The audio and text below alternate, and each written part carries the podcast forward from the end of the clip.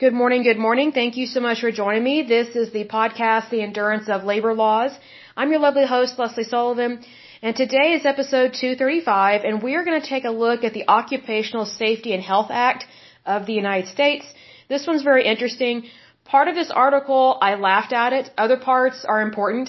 You have to remember that just because something or someone wrote an article, it doesn't mean that everything is factual, and plus the way they word it can be very jaded and very one-sided. So, I am very much in favor of the Occupational Safety and Health Act. It's just that when people write in such a way that it's just absurd, I just have to laugh. It's just unbelievable. Anyway, um, so the long title for this act is the follows. It says, an act to assure safe and healthful working conditions for working men and women by authorizing enforcement of the standards developed under the act by assisting and encouraging the states in their efforts to assure safe and healthful working conditions by providing for uh, research, information, education, and training in the field of occupational safety and health and for other purposes. Um, it was also known as the Occupational Safety and Health Act of 1970. It was enacted by the 91st uh, United States Congress. It took effect April 28, 1971. In terms of public law, it is known as 91-596. Let's see here. Its title, I guess title amended is Title 29 USC Labor. Let's see here. It passed the Senate November 17, 1970. Let's see, signed into law by President Richard Nixon December 29, 1970. They did have a major amendment, which was the Safety Appliance Act. So let's dive into this puppy here.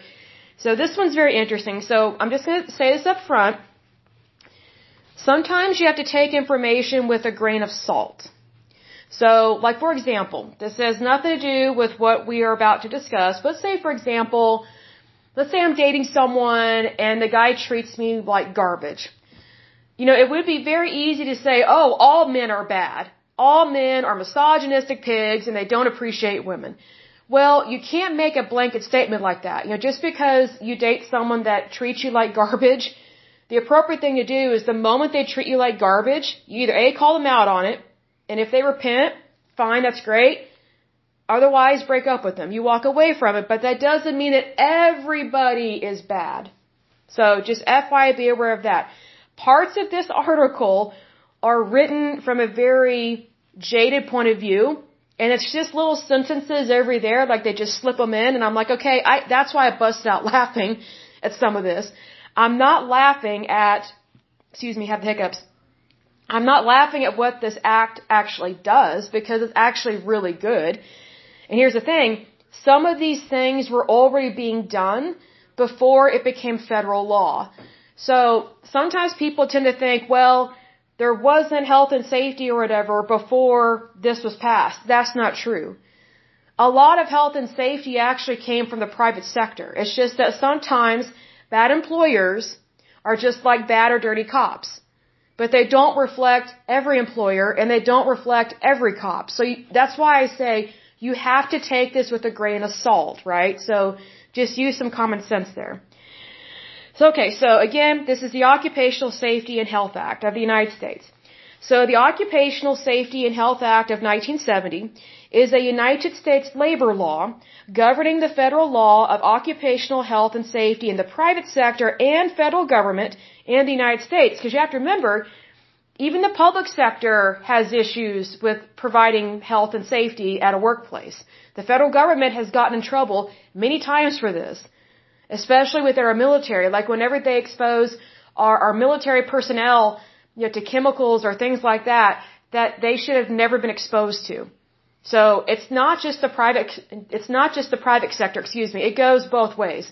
Both the private sector and the public sector need to work on this. So this is why this was passed at a federal level, as opposed to just making it a policy or procedure within a particular federal agency. So this was widespread. This needed to be, I would say, I don't, I don't like to use the word institute, but it need to be, um, I guess, applicable to both the private sector and the public sector because it was an issue in both realms not just the private sector. So be aware of that. Because if you remember, when we were looking at Superfund sites, me personally, I was very surprised at how many Superfund sites were caused by the federal government. Because typically, the federal government and these crazy nutbag socialist environmentalists, they like to make it seem like, oh, it's only the, the, the, uh, the private sector and these big corporations that pollute the environment. That's not true. The military and other countries have polluted the planet like you would not believe. So it's not just one side. Again, take this with a grain of salt because that would be the more appropriate way to view this data and this knowledge. Because you know whenever you grow in wisdom and in knowledge you don't want to be based on hatred or opinions you know what i mean? Especially the wrong opinion. And there are good and bad opinions. There are right opinions and wrong opinions you know like for example you know if you're african american and you think every white person is racist that opinion is completely wrong. Why? Because it's not justified. And you're the one that is practicing hatred and racism because you're, you're saying that all whites are racist and we're not. So, plus also calling us white is racist. Because there is no such thing as a country that named themselves the whites. You either had the British, the French, Serbians, I mean, whatever the case may be, uh, the Irish, the Scottish. I mean, think about like referring to someone just as a color is racist in itself. So again, take this with a grain of salt. Open your mind and be rational and be reasonable. I, I say all that up front because some of the stuff about the Occupational Safety and Health Act could easily ruffle your feathers. So don't get ruffled. Be calm be genuine, and have an open heart. Okay? So let's move on. It was enacted by Congress in 1970. It was signed by President Richard Nixon, aka a Republican. Okay? Republicans care about the environment as well. And he signed that into law on December 29th, 1970.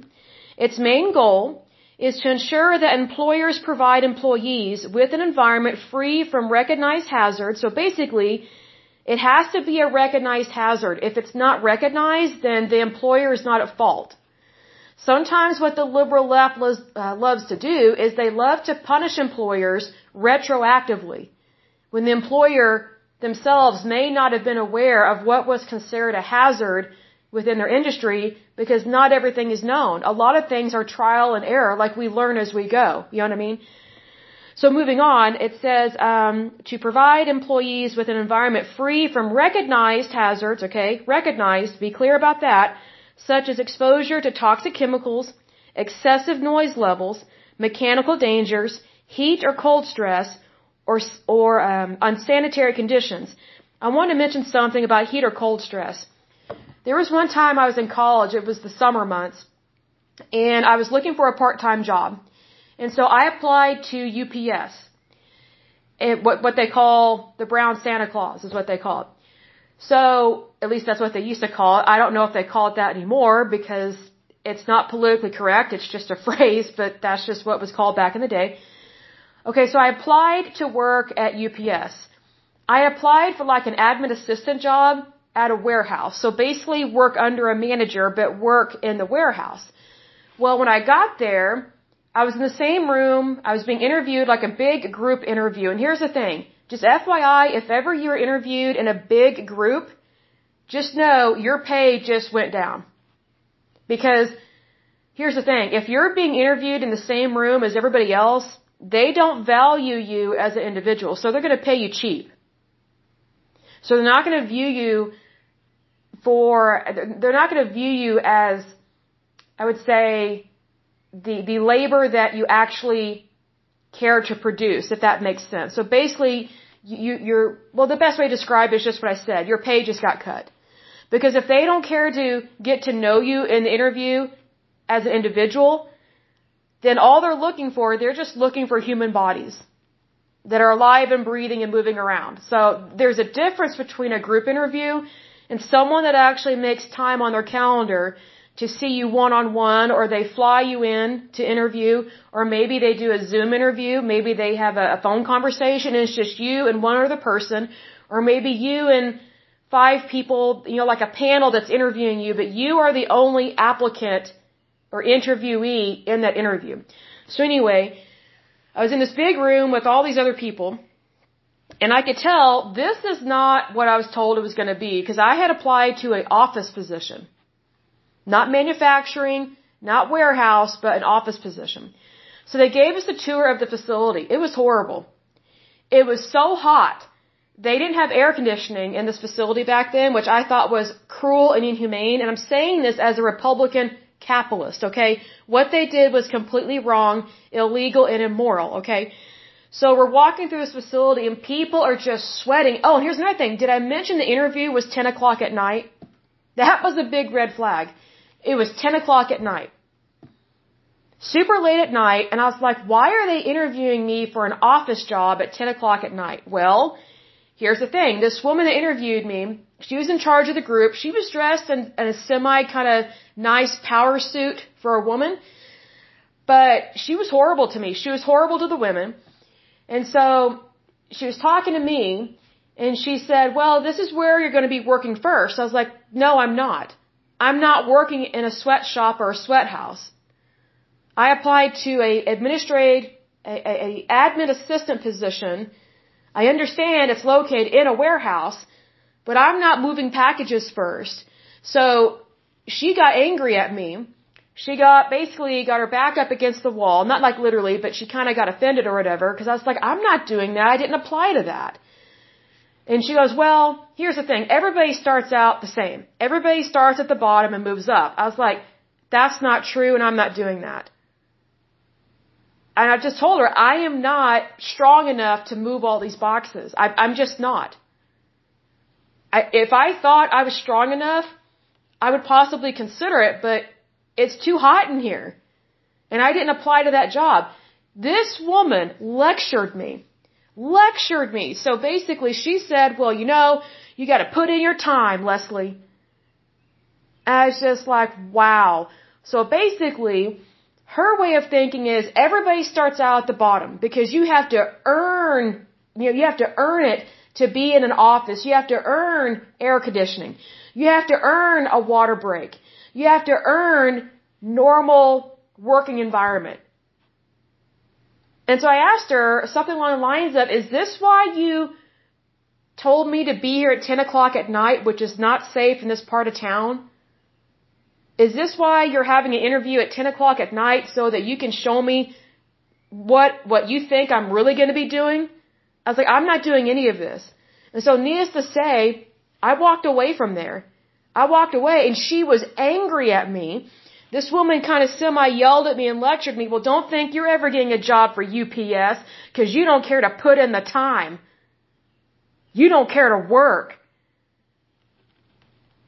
And I said something back to her I was nice about. I said, look, I applied to an admin assistant job in an office. I don't have to prove myself to you by sweating all of the liquid out of my body in a warehouse where all you have is maybe one or two fans and no AC. This is wrong. It's inhumane. So whatever job you were, you were contemplating or maybe thinking about giving me, I don't want it. Cause I don't trust you. Like this woman, she just had this disturbing mindset. And I don't like this about labor unions.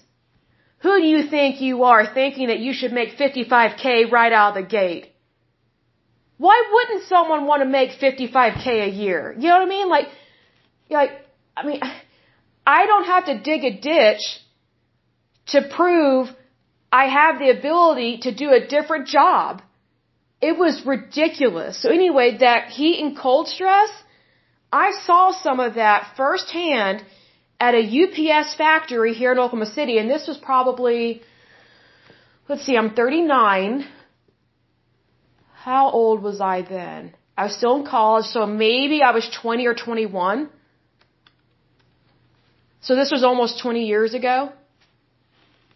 So I mean, in terms of jobs and, you know, the history of the United States, that wasn't that long ago. In terms of my life, it was a long time ago, but I didn't know that sweatshops existed in the United States at that time. I did not know they existed in Oklahoma City, and I had no idea that a woman was trying to, I, I didn't know that women could try and intimidate other women to be subservient in a very dangerous work environment. It was horrible. It was like communism. It was horrible. It was hateful. It was just so bizarre. And she got so offended that I was not willing to prove myself to her. I wasn't willing to work in a unsafe, basically work environment just so I could work in an office. And here's the thing. If she's already taking the, the office job off the table, that tells me she's a liar. So I don't think they actually had an admin assistant job available.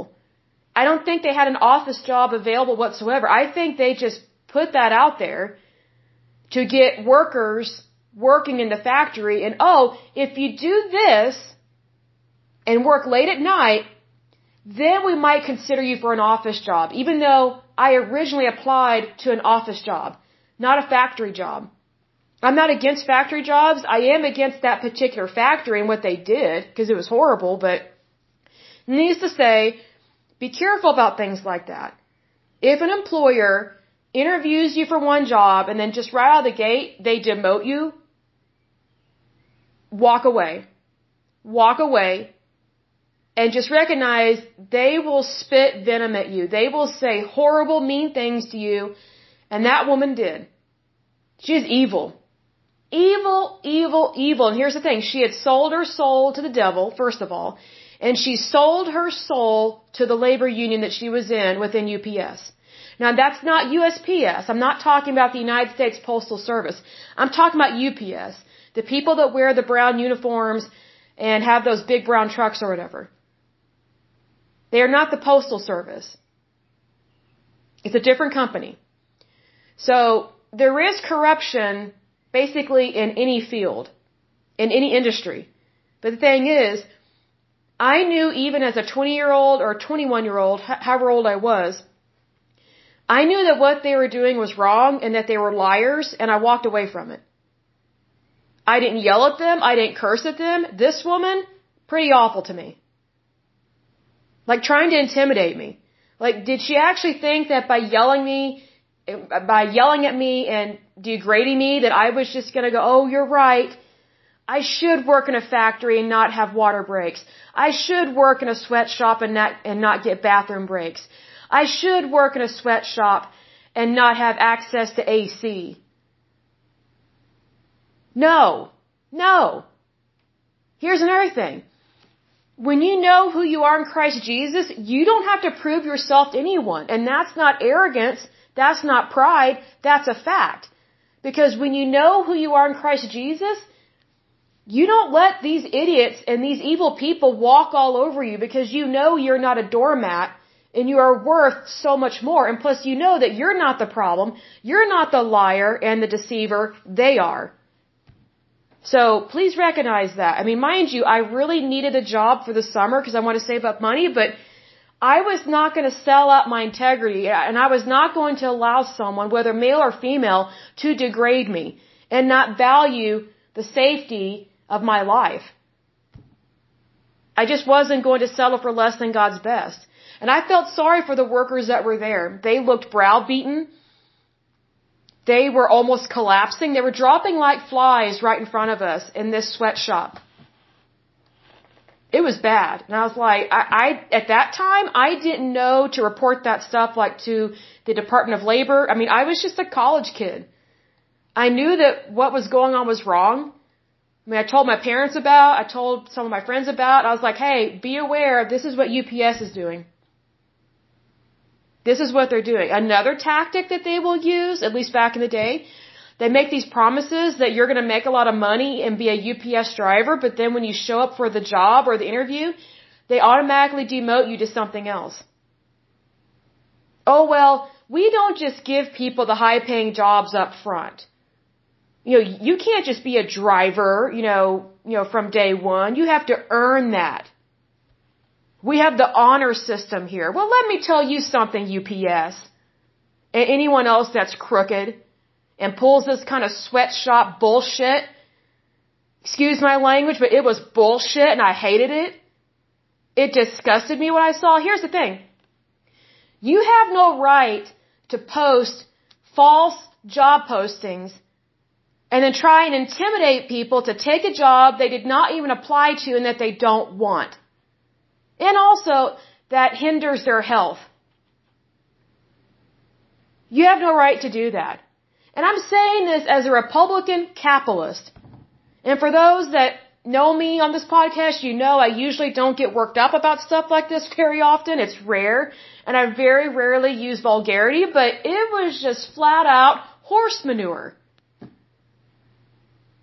And I'm just like, this crap happens in the United States. What are we, India? Are we China? Are we North Korea? I mean, that's a human rights violation. But here's the thing. As a young college kid, like, I didn't know who to report that to.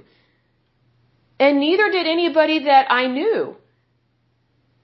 Like my friends, my family, they're like, well, just, wow, you're smart not to work there. Walk away from it. Now I know to report this stuff. Because it's ridiculous. They should have been investigated and they should have been fined millions of dollars for that. And they should have been forced to install amazing AC. Here's the thing. This is in Oklahoma and this is in the middle of summer this happened. Our summers, folks, if you've never been to Oklahoma in the summer, wow. It is excessively hot. We typically have dry spells. Sometimes we have droughts. And so for an employer to expect workers to work in the heat of the summer in a facility with no AC, and it was a crappy, dingy, dirty, filthy warehouse. I mean, it was awful, folks. It was scary. It was in a bad part of town. That's scary for young women in general. Then I saw the work environment. I was like, I didn't think stuff like this existed anymore. I'm like, haven't we come a long ways from the turn of the century? And we know, like, even back in the turn of the century, they made strides to make things better, not worse. I'm just like, how is this even lawful or legal or ethical? It just shocked me. Like, it was so shocking, I didn't really know what to say you know, very much at all, except this is not for me. This is not what you said it was going to be at all. So please be aware of that. And, you know, just walk away from anything and everything that is bad. Just walk away from it. Now I know to report stuff, and believe me, I don't hesitate at all to report stuff now. I'm not a Karen per se, I'm a human rights activist. Not a socialist. I'm a human rights activist. So I'm not a crazy liberal nutbag. I, I am a Republican capitalist that believes in democracy. And also, I've given my life to Christ. If that's not a human rights activist, I don't know what is because God's people, Christians, are pretty much the only ones that really value human life from conception until natural death. That woman that interviewed me, she was no lady. She may have been dressed nicely, but she was no lady. She did not value human life whatsoever. So, you know, look at this way. What's the point of working for someone that doesn't care whether you live or die? And if you die on their property, more than likely they're not going to do the right thing and call 911. Like, I didn't trust this woman. And I don't say that lightly. But she's one of the few evil, wicked managers I've met over the years. I'm like, wow, um, I could see her getting rid of bodies. That's what I, that's, that was my impression of her. Cause she was so evil. Intimidating. She was a yeller, a screamer. She would, she would talk, um, gruffly. It was horrible. I was like, wow, just because someone wears a suit doesn't mean they're classy. Oh, and here's another thing. She was blonde. She dyed her hair blonde. She was a bleach blonde. Let me tell you something. Not all blondes are Barbie and she was a witch. So just be careful, you know, if you're working for a blonde or you're dating a blonde, you know, men, if you're dating a blonde, don't be fooled by that hair. It can be dyed. you know, it can be dyed and they could be wearing a wig. So, you know, just, you can't always go by the exterior. You need to look below the surface. And below that woman's surface was a cold, hateful, evil heart. Evil. It was shocking. And here's the thing. This may surprise some people, maybe not. I was the only one. There were like 15 to 20 people in the room when we were doing this interview or whatever. And I was one of the few women there. That was a big hint. It was mostly young guys. I was the only person to question anything. And that woman put me on the spot all the time to embarrass me and to try and shut me up. And I'd be like, no, like, th- this is a legitimate question. Nobody else was asking questions. Nobody else was speaking up. And I was the only one to turn down a job and walk away. All the others, they just looked at me with this deer in the headlights look and they looked a little scared because they kind of felt like they couldn't leave the room because this woman, she made it seem like we were trapped there. And this is in the interview, folks. This is in the interview. I couldn't wait to get the bleep out of there. You know that phrase? Try to remember how it goes. Let's make like a hockey player and get the puck out of here. That's what I did. That's what I did. I got the puck out of there. And I say that because I love hockey. But anyway, side note, long story, but important. Don't get fooled. Don't get duped. Do not allow anyone to intimidate you, especially really bad, evil, wicked people. Do not be intimidated. Stand strong. Stand on God's holy word. It's like I've said, if God be for you, who dare be against you? Who dare be against you? And considering how much that woman doesn't value other people's lives, that tells me one way or another she's got blood on her hands. And that's in a workplace, okay? So that's why this kind of stuff, occupational safety and health, it's very important to me because I know what it's like to walk away from stuff like this. I know what it's like to be yelled at and screamed at by an employer. You know what I need to do? You know what? I'm going to ask you guys this. If you want to hear more of my work stories and the hell I've gone through, message me. There's a contact me button on my podcast and you can also email me. You can email me at yourlaborlaws at gmail.com and then I have another email address. My personal email address is lesley2018sullivan at gmail.com. And that's L-E-S-L-E-Y 2018 Sullivan S-U-L-L-I-V-A-N at gmail.com or you can even call or text me. I'll give you my number. It's 405-314-1119. Again, that's 405-314-1119. Or if you have your own podcast and you want me on there as a guest, I would love to tell you about all my experiences. we can learn and grow and make this world a better place and we can do it the right way. So for sure, hey, if you want to hear more of these awesome stories, just let me know. I would love to tell you about some of these awful employers that I can't stand. Now mind you, just because someone is awful and I can't stand them, it's because I can't stand what they did. I pray for them and I, I forgive them and I ask God to forgive them. Because otherwise, if you don't do that, all you're doing is holding on to hatred and bitterness. And yes, there are some situations that are angering and frustrating. Like, for example, when I say something is BS, you know, but it's just like, you know, on this show, we call a spade a spade. When something's BS, I call it like it is. I don't back down from the truth. I just do not. Because I've learned over the years that when you back down from the truth, that's when you've thrown in the towel and you've sold out yourself and, and you've, and you've sold your integrity for peanuts. And here's the thing. Integrity should never be for sale. Never. That's why I don't accept anything less than God's best. You know what's interesting is that, you know, you may not be a Christian. I don't know what religion all my listeners are because you guys are all over the planet. It's wonderful. We love you very much here.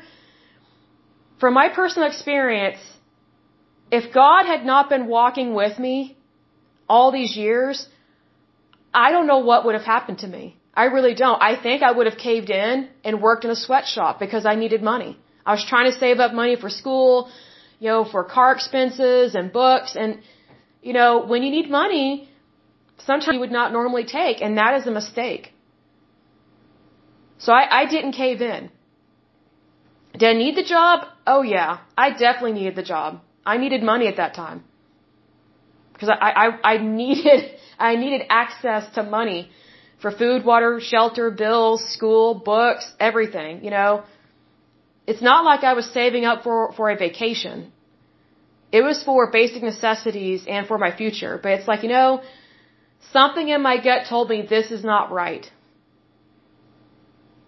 And I knew that I could do better. And I knew that I deserved to be treated with, with dignity and respect. And I knew that, you know, here's the thing. I knew that if I had caved in to this woman, she would have just run it like a dictatorship. She would not have respected me. See, because here's the thing. Oppressors do not respect weak people. They bully them. That's why if you're weak, you need to stand up and be strong. And you need to call out these, whatever word you want to use there. I was thinking of a curse word, but you need to start calling out these bad people in your life. Cause you know what's interesting? I have found that whenever I stand up for what's right and I call out the oppressor or the bad person, it is scary to do it in the moment. I will be the first to admit that. It is scary, it is intimidating, but when it's over with and you've stood your ground, there there's a release. Like there's there's just a release and, and a um, a peace about it. Because I you know, I look at it this way.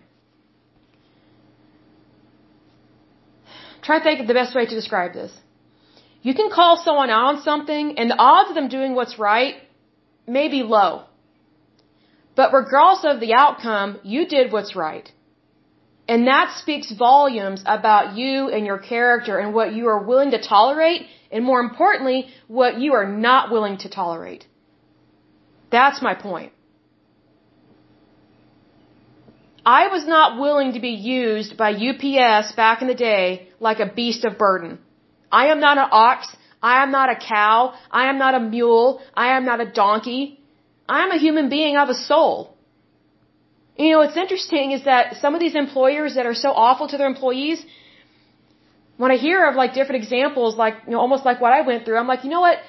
Even farmers take better care of their livestock than these bad employers that don't value human life. And I'm like, wow, even a barnyard animal is being treated better than me. Like dairy cows, they get treated amazingly well. They get pampered. Why? Because they're hooked up to a machine to suck milk out of their teats. Well, it has to be sterilized. They have to be healthy. They have to be clean. I'm like, wow, a cow sometimes gets treated better than me, and I'm a human being with a soul. And human beings have dominion over the earth, not cows, not animals. So this is why it's very important to stand up for yourself and to not sell out your integrity. And believe me, folks, it was creepy to walk away from that, and it was a little scary because this was back this is back in the day when this UPS warehouse or factory or sweatshop, whatever pleasant word you want to use to describe it, this was located in a really bad part of town of Oklahoma City. So for a young woman to be walking by herself in the dark to her car at night, wow, you're taking a huge risk. I mean, basically, it's like I was fresh bait. That's what it felt like. I felt like a piece of bait whether by the area of town I was in at night or by the woman that was trying to intimidate me into working for UPS. Here's the thing, let me tell you, you are not a piece of bait. You're, you're not a pound of flesh. You are a human being. You have a soul. You have God-given rights. You are made in the image of Almighty God. Who do these wicked, evil witches, I could totally use a different word, but who do they think they are to act like that? It's disgraceful, it's sickening, it's illegal, and it's immoral. You know, looking back, I didn't notice at the time, but looking back, that woman was violating federal and state law, not to mention God's law. This is why it's so important to give your life to Christ. I'm not being religious, I'm just saying it like it is. Because if God be for you, Who dare be against you? Who dare be against you? By all means, stand up for yourself. Do everything that's legal and moral to protect and to preserve your life. Because if you're not going to do it for yourself, hardly anybody else is going to do it for you. Because, you know, I'm, I'm trying to be nice about this when I word this. People do, people do not respect, love, or appreciate doormats. Basically being timid, shy, weak-minded, not speaking up for yourself, not standing up for yourself, not saying it like it is. People don't respect that. They don't like it. You might be thinking, well, that's kind of who I am. What do I do? Completely change. Instead of being, I was going to say cowardice, but instead of being weak or intimidated, be courageous. Do the opposite. If your life is totally screwed up right now, try doing the opposite. If, if you're a shy person and your life sucks, pretend, you know, basically have the confidence of like a movie star. Did you know that a lot, I'm not a fan of Hollywood per se, but do you have any idea how many celebrities actually have problems with anxiety and fear and they're timid? But, but they, they practice boldness. Mind you, sometimes it's pagan, but, and weird, but here's the thing. Everybody has a little bit of anxiety. It's just that when you allow it to overrule your, your life and your decisions, that's where it becomes a problem. Because there's nothing good or great about being quiet, shy, timid, weak, inferior, a doormat. I've been there. I have been there. It may surprise you. Excuse me. Let me get a drink of water. It may surprise you, but there was a time in my life when I was weak I can honestly say I was weak minded, I was scared, I was timid.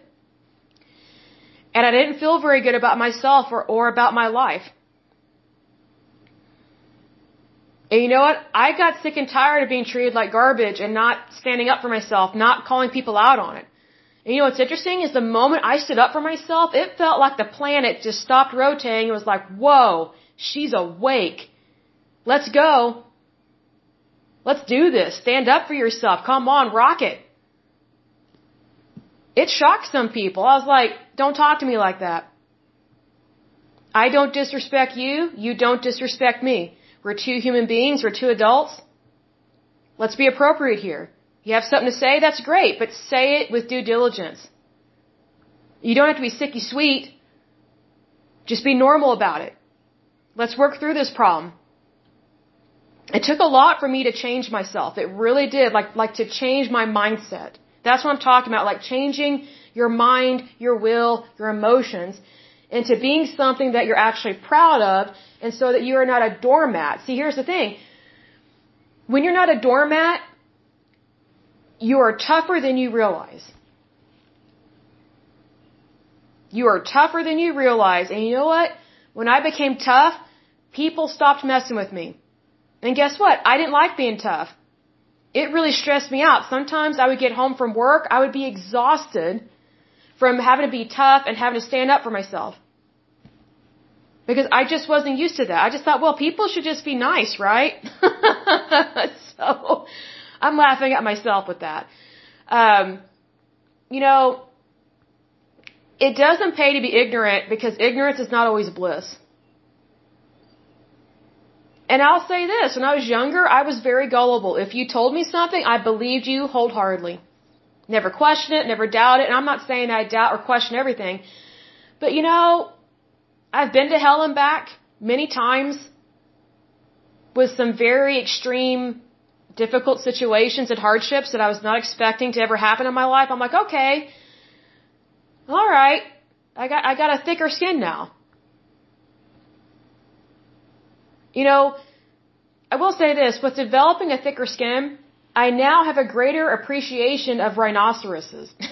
so you just kind of have appreciation for different animals. And um I'm now a big fan of the zoo. So it, it's just kind of interesting how your life grows, but or you know develops and you get older and you get wiser. But anyway, um, let me move on with this. But let me get a drink of water. Hold on just a moment. Okay, so enough about me. But if you, seriously, if you do want to hear some more interesting stories about my life, let me know. Contact me anytime. I would love to hear from you. I am a real person. I am a real human being. And I do love all of you very much. And if there's anything you want to hear or discuss, let me know. And the information or the contact information I gave you is true and legit. You can always send me like a, like a, what's it called? A test text. Like, hey, I'm just test, testing this. Is this really Lesley Sullivan? I'd be like, yes, who are you? By all means. So, FYI, reach out anytime. Alright, so moving on. Um, the Act created the Occupational Safety and Health Administration, also known as OSHA. I love them. They're really good. And the National Institute for Occupational Safety and Health, also known as NIOSH. I don't know how to pronounce that, but it's just an abbreviation.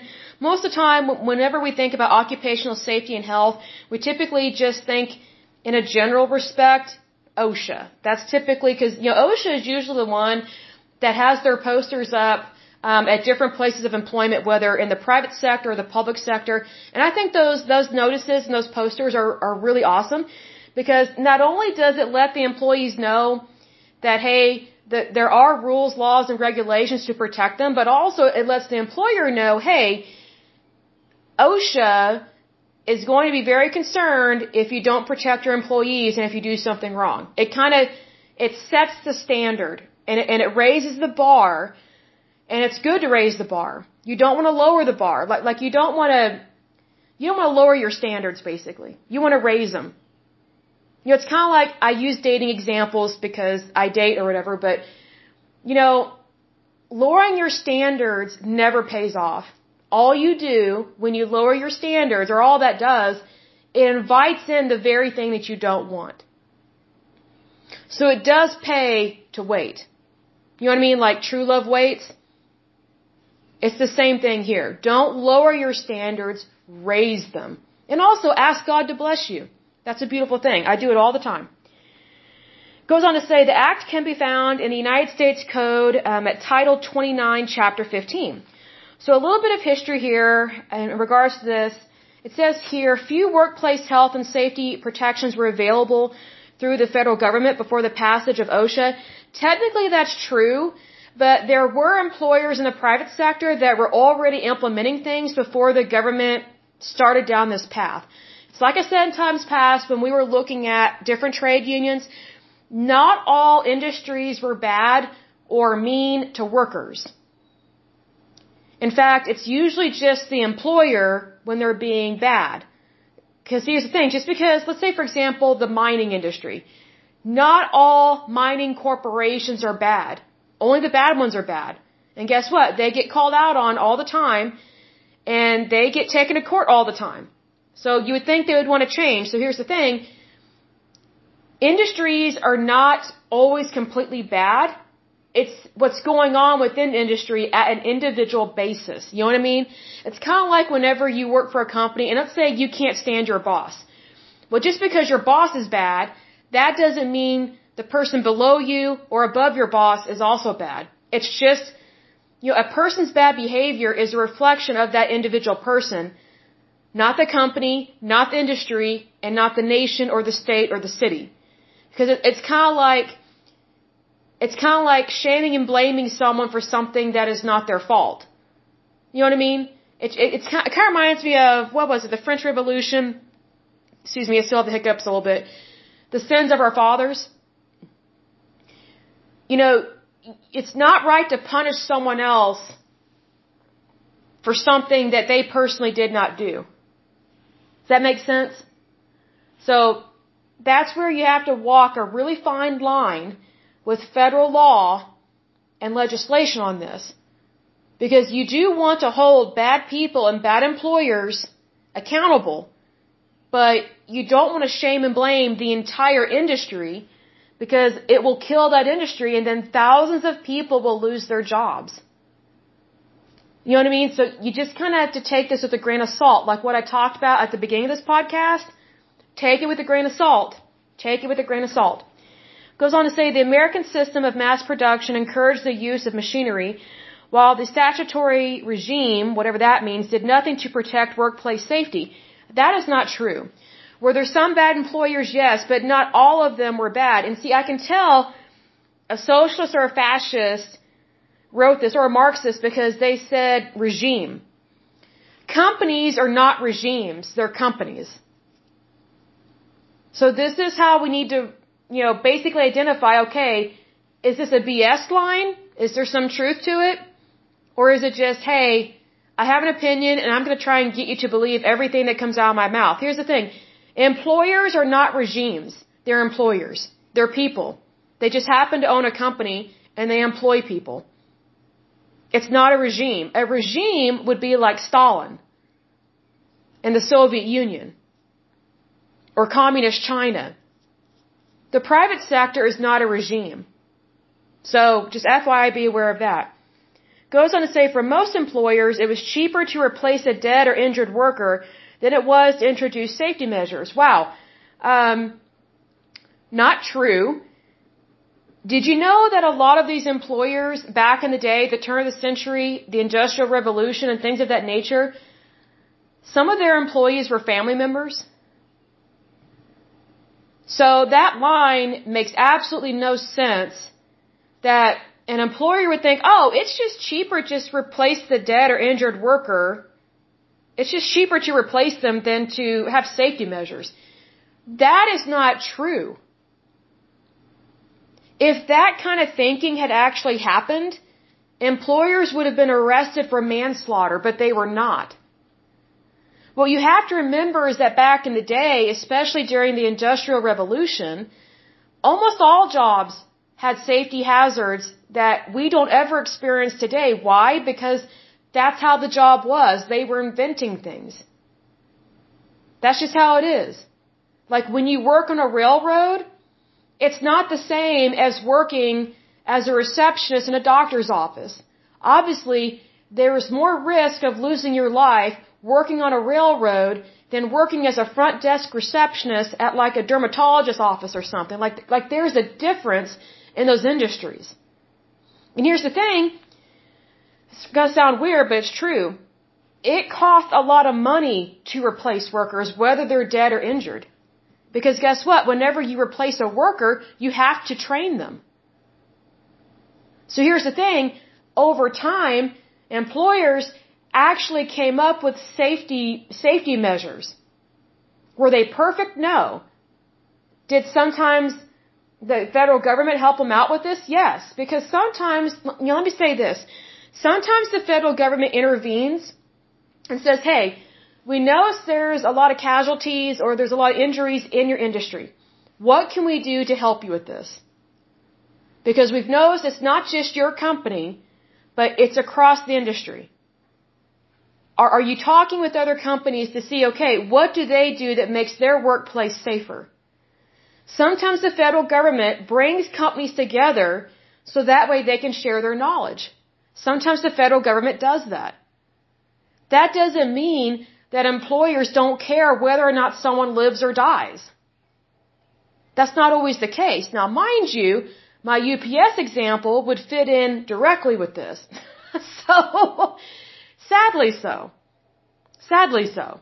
Because, you know, what's interesting is that when I walked into that factory or warehouse, it felt like I was stepping back in time to the turn of the century. But yet they are just using modern equipment, but they weren't keeping it safe. But here's the thing, you know, what's interesting is that UPS, they, they created different safety measures for their drivers. But they don't always have great safety measures for people that work in their warehouses, at least back in the day. So my point is this with that line where it says for most employers, it was cheaper to replace a dead or injured worker. That's technically not the case. It's not cheaper to replace a dead or injured worker because you have to train the new worker. It actually costs more money. So if you're, if you're trying to push the argument that employers only care about money, they only care about the bottom line, then technically they would never want someone, you know, let me put this way. If an employer only cares about money, if they only care about the bottom line, if they're greedy fat cats like what the Democrats say, then the last thing an employer would want is for someone to die or get injured because it costs a lot of money when someone dies or is injured on the job. it actually costs more money to replace a dead or injured worker than to actually implement safety procedures. Which is why a lot of businesses, especially during the turn of the century, during the Industrial Revolution, they were coming up with new safety procedures all the time. All the time. Why? Because things change. Technology changes. Technology advances itself. That's just how it is. Now mind you, there are some bad employers like the lady I discussed with UPS, but that doesn't reflect all of UPS. You know, I've met some really awesome people that work for UPS over the years. You know, I, I don't hold any grudges or bitterness towards UPS. It just disgusts me what I went through for an interview, you know, but that was a, a isolated incident. But I've met some really good people over the years. Like I still do business with, I still, excuse me, I still do business with UPS. I apologize, my mouth is dry. Hold on just a second. The air has gotten dry here because it got hot the other day. So anyway, safety measures can either be implemented by the company itself, the industry standards, or the federal government can intervene. Sometimes all three things happen. It varies. So just FYI, be aware of that. Goes on to say, tort law provided little recourse for relief for the survivors of dead workers or for injured employees.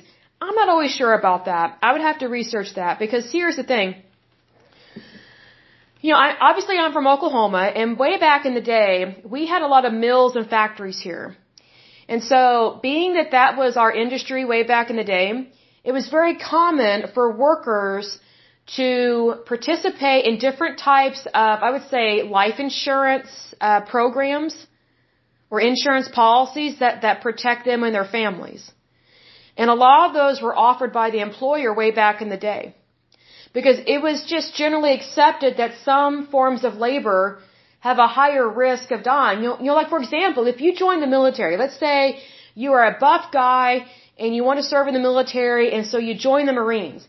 Well, what kind of job do you think you're going to have? More than likely, you're going to be fighting against the enemy of the United States, whoever that enemy is. So the odds of you being shot are a lot higher than your family members back at home who are not in the military. So there's there's just a an understanding that some jobs are more dangerous than others. It's kind of like with healthcare workers. Like this really bugged me. I'm probably going to get some hate mail on this. Here's the thing. I remember when COVID-19 happened and there were some healthcare workers. I don't know if they were nurses or techs or what. They weren't doctors, but they were nurses or techs or whatever their case may be. They were complaining about the difficulty of their job. I'm like, really? Your job is specifically for healthcare, especially during a pandemic or an epidemic. If anything, epidemics and pandemics secure your job and you get paid more money. So it's kind of like, okay, you went to school for this, you trained for this, what are you complaining about? you know, kind of, you know, it would be like if a pilot of an airline, let's say a pilot, I'll just make one up for Delta. Let's say Delta has more flights than any other airline, so their pilots are working more.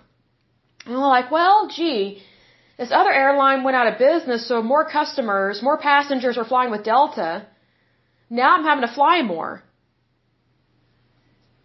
Gee, think about that, genius. Yeah, that's what happens in your industry.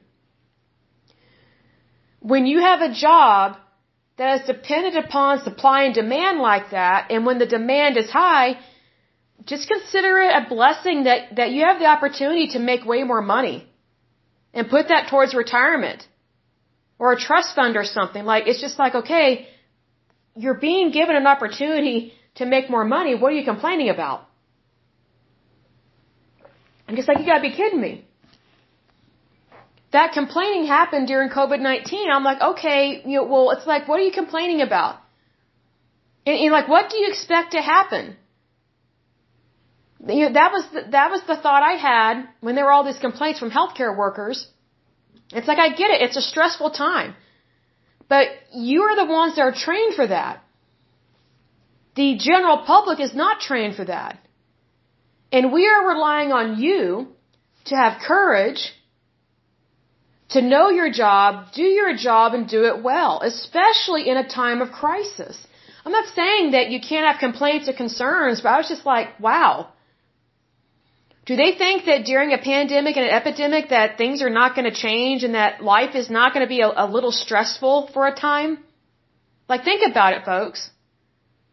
Think about it. I mean, it's kind of like, you know, I work in the accounting industry. Everybody knows that tax season is really intense.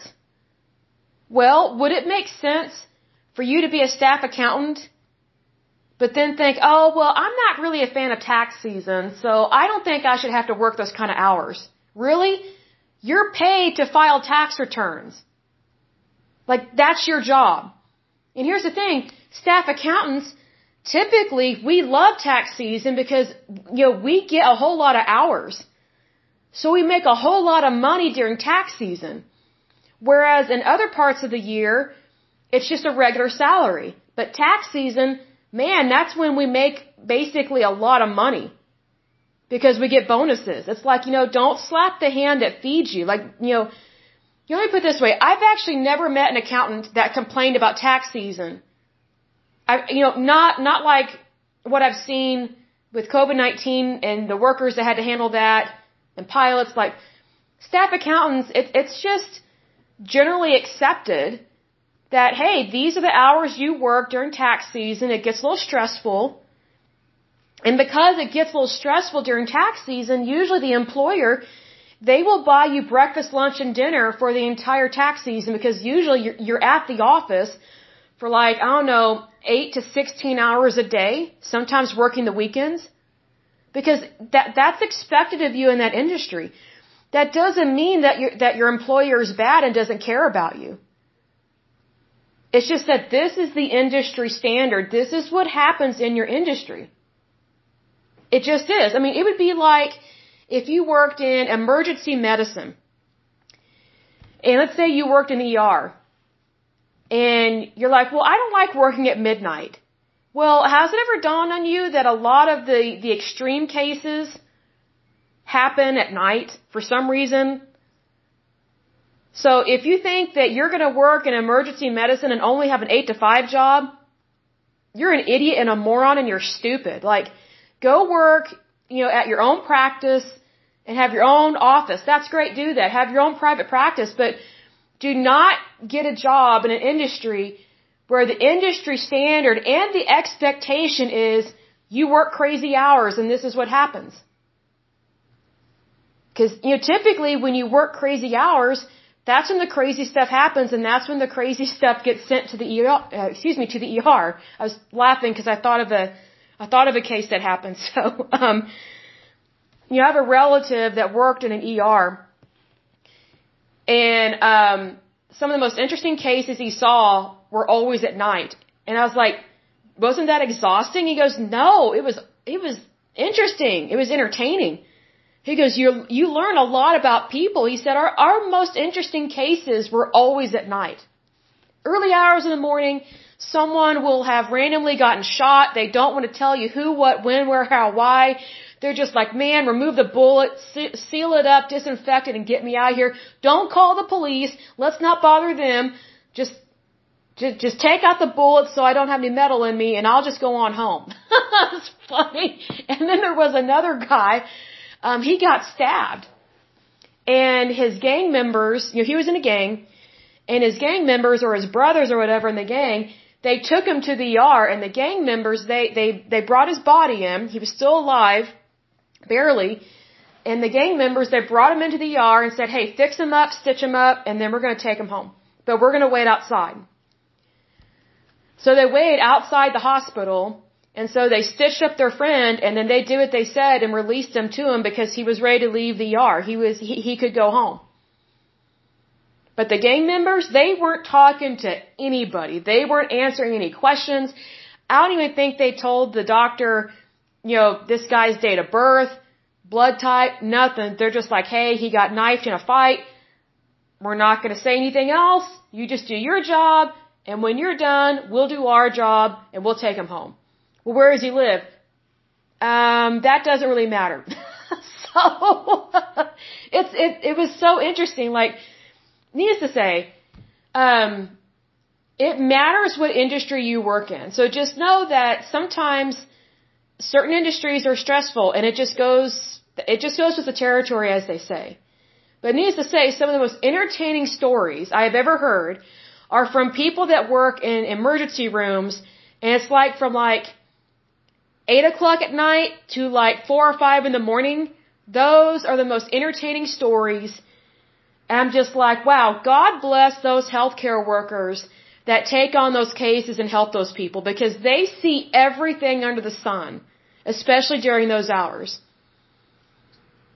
Because you know what's interesting is that people typically they don't go to the ER during that time frame unless they really have to. unless it's like do or die. And they're like, man, I don't want to have to deal with this, but we need to go to the ER. You know what I mean? It's just like, we have to do this. So just FYI, be aware of that. And also, it's free entertainment. So interesting stories there. But anyway, moving on with this here, it says after the Civil War, some improvements were made through the establishment of state railroad and factory commissions the adoption of new technology, such as the railway air brake and more widespread availability of life insurance, that's true. But the overall impact of these improvements was minimal. Uh, I disagree with that, and I can speak from experience here living in Oklahoma. Um, that impact was way more than minimal. Way more. Way more. Because you had less widows. You had less orphans. You had less poverty. So I mean, you kind of need to count your blessings with this. But also remember what time frame we're talking about. There was no penicillin, there was no antibiotics. Um, I don't know if they believed or they were aware of antiseptic properties back then, because you have to remember that if you had surgery back during this time, um, the odds of you dying were really high. Not only just from the surgery itself, but there was a very high death rate due to infection.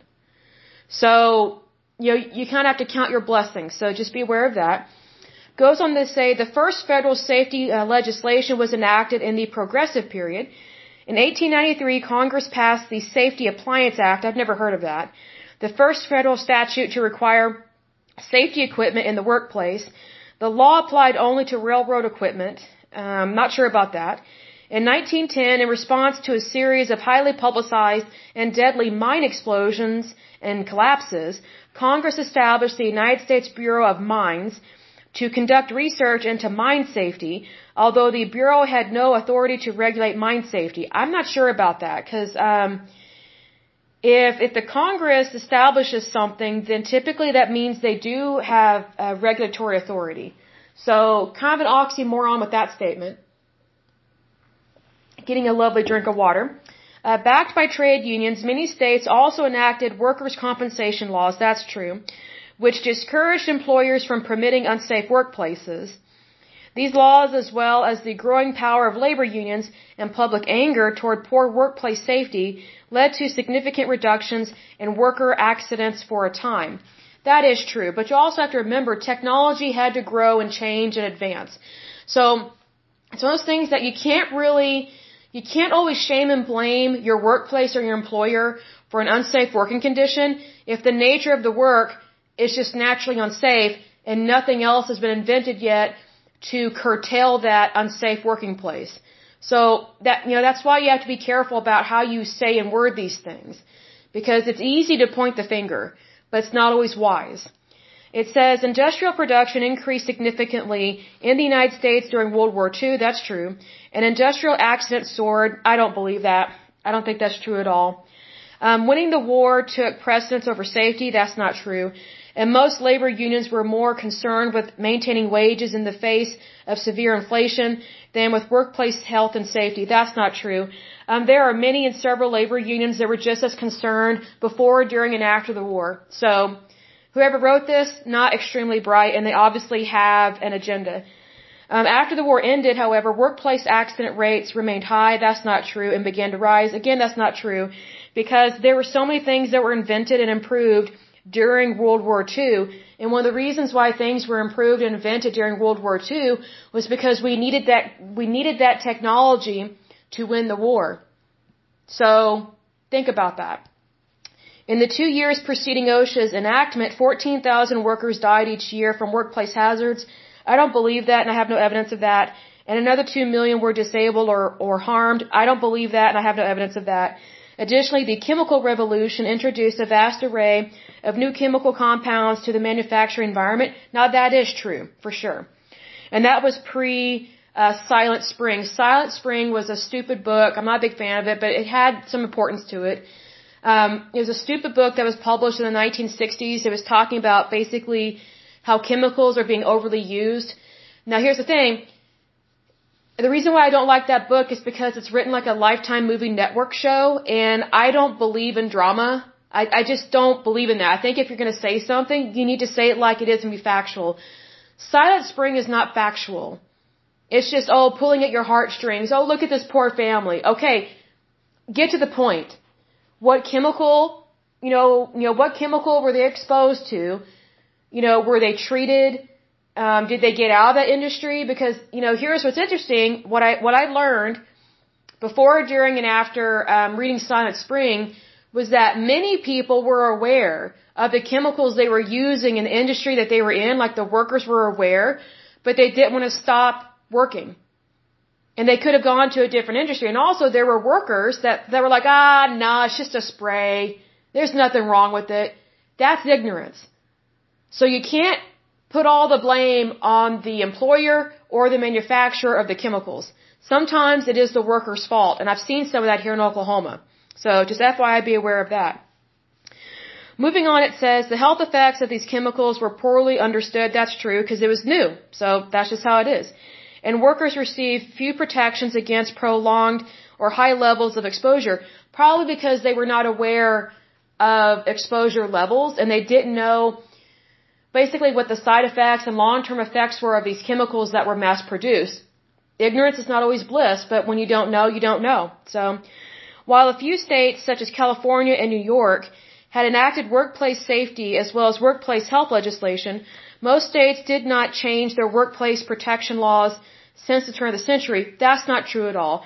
And mind you, California and New York are some of the most um, ridiculously expensive places to live because they have a lot of red tape and they are not, um, you know, the state of California and New York is not for the people, by the people. It's for bureaucrats and by bureaucrats. And so that's why there's so much crime in California and in New York. Like right now, New York City is riddled with crime.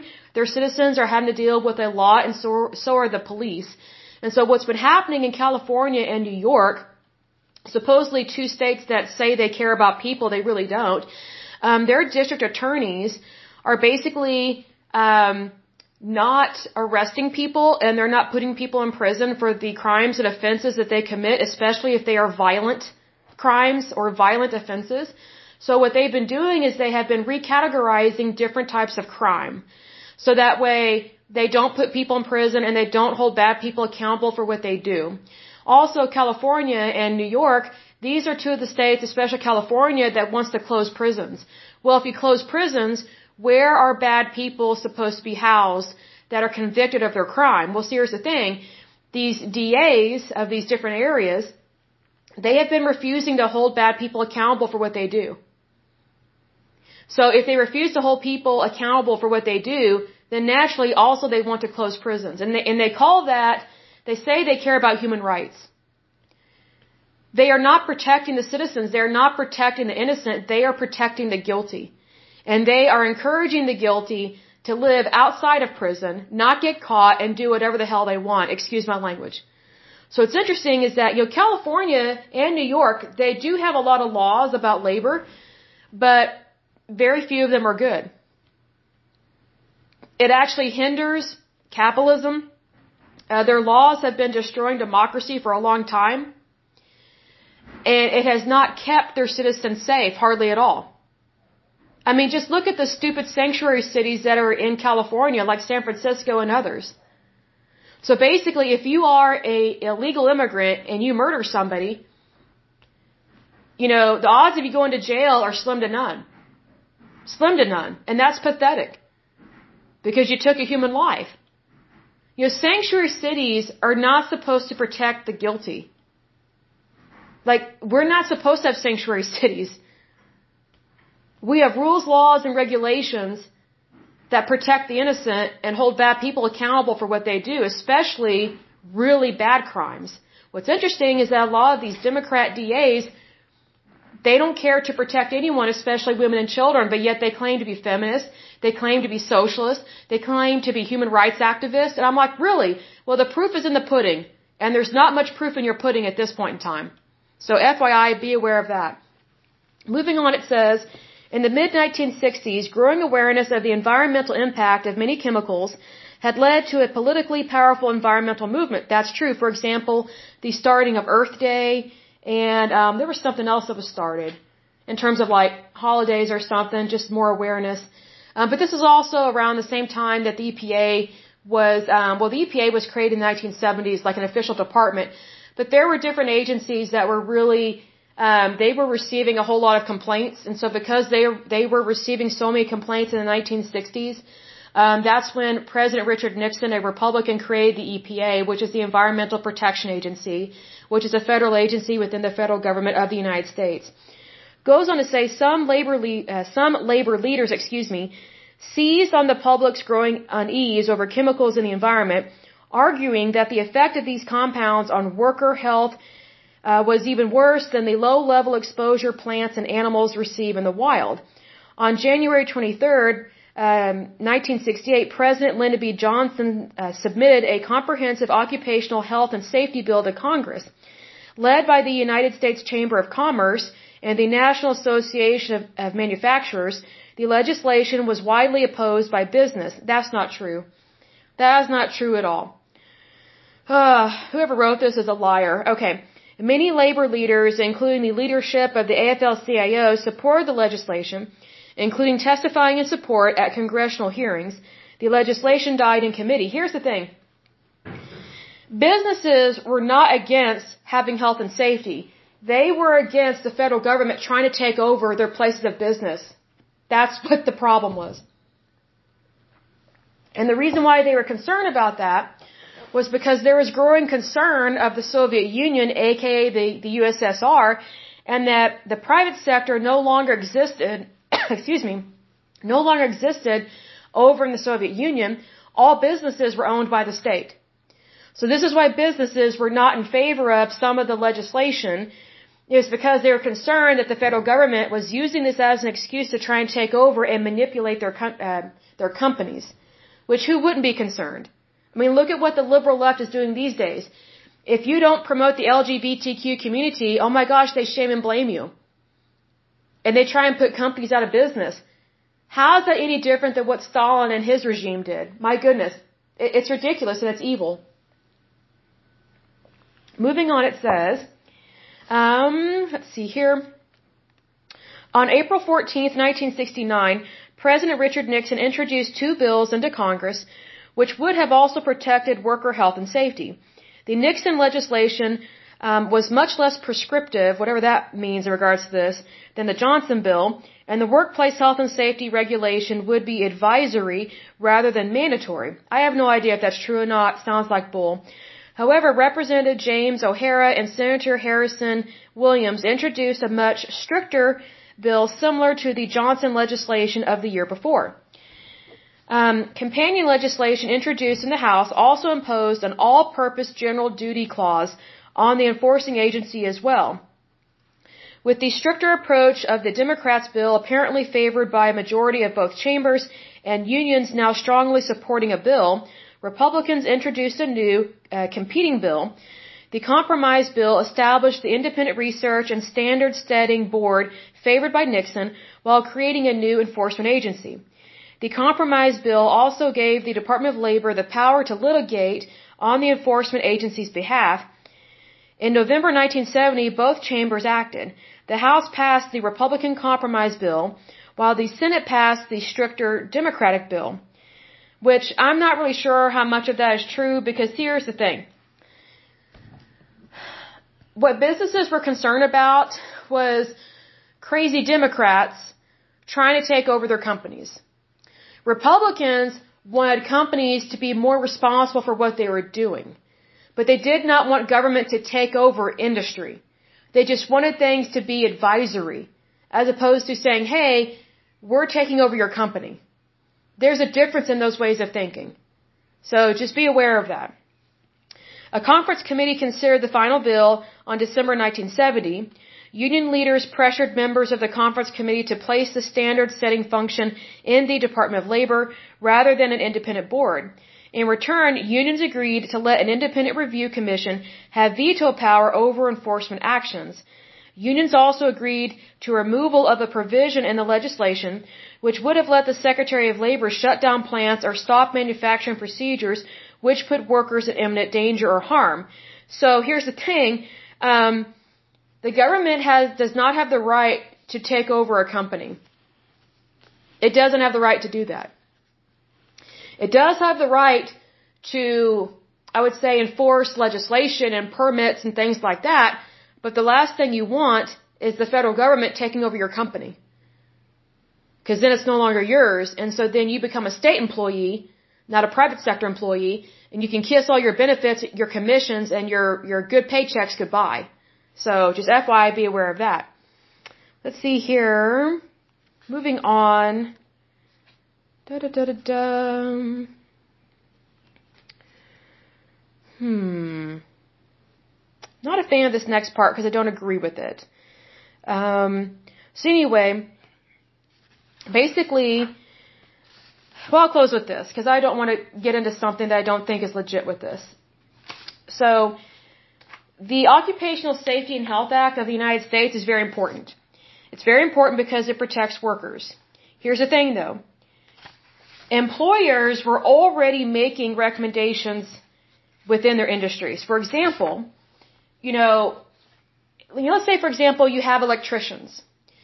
Electricians and electrical electrical companies, excuse me, often meet up for conferences and talk about their industry and say, "Hey, how can we make this safer?" It's not always labor unions. See, because here's the thing, labor unions don't invent anything. Labor unions do not own or operate companies.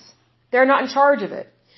So of course, labor unions are very much are are very much going to be in favor of legislation that hinders the very company they work for, but what's really stupid about that is that if you're for legislation that makes it difficult to own or operate a company, then you don't have a job.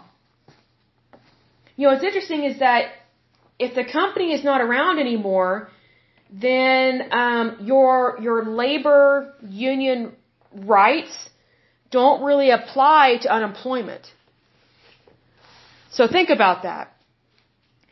You know, if you want something to change within your industry, that's great. By all means, make recommendations. But the worst thing you can do is go to like your federal government or something and say, hey, this is going on at my place of employment. I want you to be horrible to this employer, take over their company, so that we can make a whole lot of money because we are the union workers. That makes no sense whatsoever because government is not in charge of the private sector. There is a clear distinction between the public sector and the private sector. And that distinction is not going to change unless we become like the USSR, which I don't think will ever happen, because we are not communist. You know, we, we, we are Americans. We're not, we're not communists. But what's interesting is that the Occupational Safety and Health Act, I actually agree with it. I agree with it very much.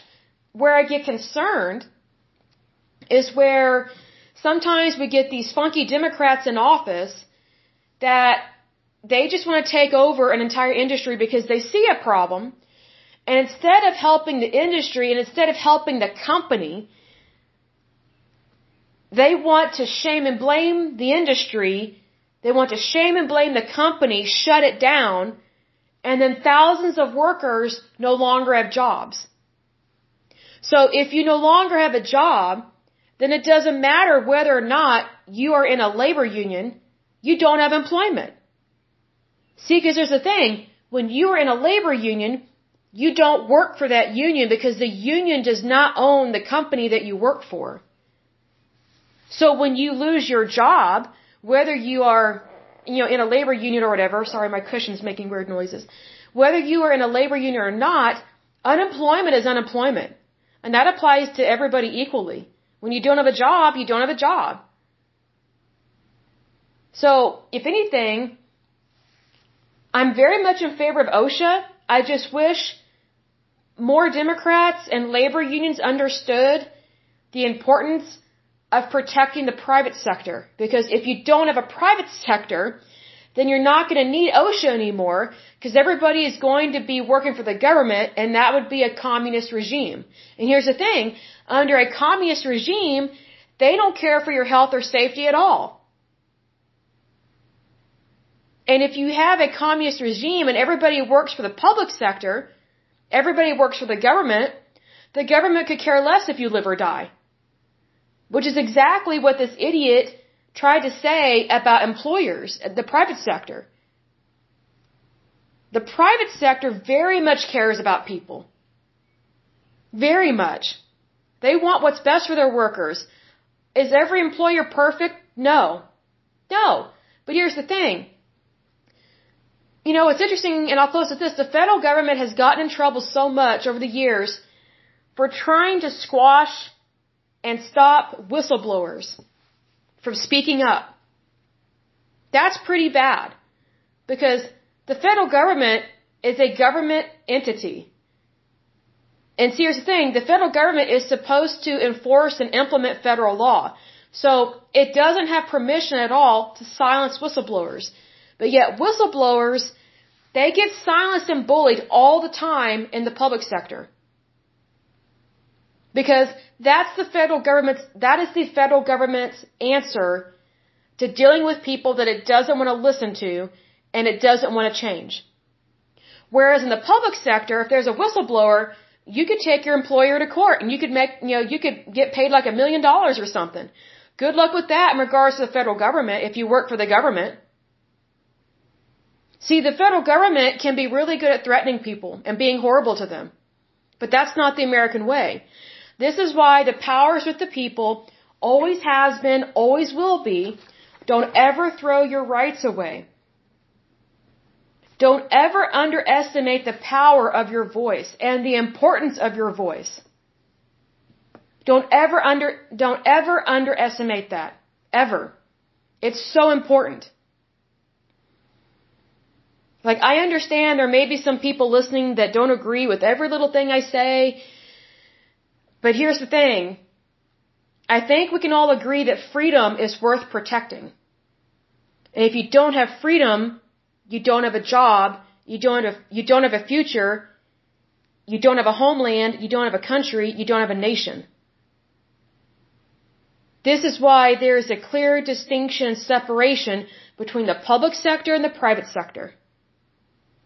If anything, most recommendations to industry standards in health and safety come from people in the private sector, not the public sector. Because the government, the federal government, it just typically has a knee-jerk reaction to things. But it's, it's not seeing things down the road, like it's not forecasting things. It's just reacting to stuff that's already happened. In the private sector, what we try and do we try and stop and prevent things from ever occurring. We don't just react to something. We try and do everything we can to prevent it. That's the difference. So different aspects of OSHA were already taking place in the private sector long before this became law. Long before. It's just not not everybody knew about or heard about. So it's one of those things. Sometimes people have this stupid way of thinking where if they don't know about or hear about, oh, it must not have existed. That's not true. That's not true at all. I mean, take antibiotics, for example. Let's say, you know, antibiotics were invented, I think, in 1942 or 41. But let's say you lived in another country and you had no idea that there was antibiotics until like 1960. Because that's when your country was able to, to start producing antibiotics in your country. Well, because all you know is where you live, you might think, well, antibiotics didn't exist before 1960. No, actually they did. It's just that you are not aware of it and you did not have access to it. There's a thinking in that mindset. There's a thinking. You know, there, there is a, trying to think of the best way to describe that. Well, it's basically wisdom. Like think outside of where you live and what you participate in. Like for example, you know, I'm in Oklahoma City. I live here in Oklahoma. You know, sometimes, sometimes Oklahomans can be ignorant, but here's the thing, I know that, uh, that things happen outside of my state. I know things, you know, occur in Texas, Florida, New York, California. Do I know everything? No. But here's the thing, whenever I do hear about something and I learn about something, my brain doesn't think, oh, well, that must have never been happening before I heard about it. Like, come on. Use your brain. God gave you a brain. Use it to the best of your ability. Technically, that's what we are supposed to do as Christian believers. We're not supposed to throw anything away. We're not supposed to use and abuse our body. Use your brain to your advantage, not to a disadvantage.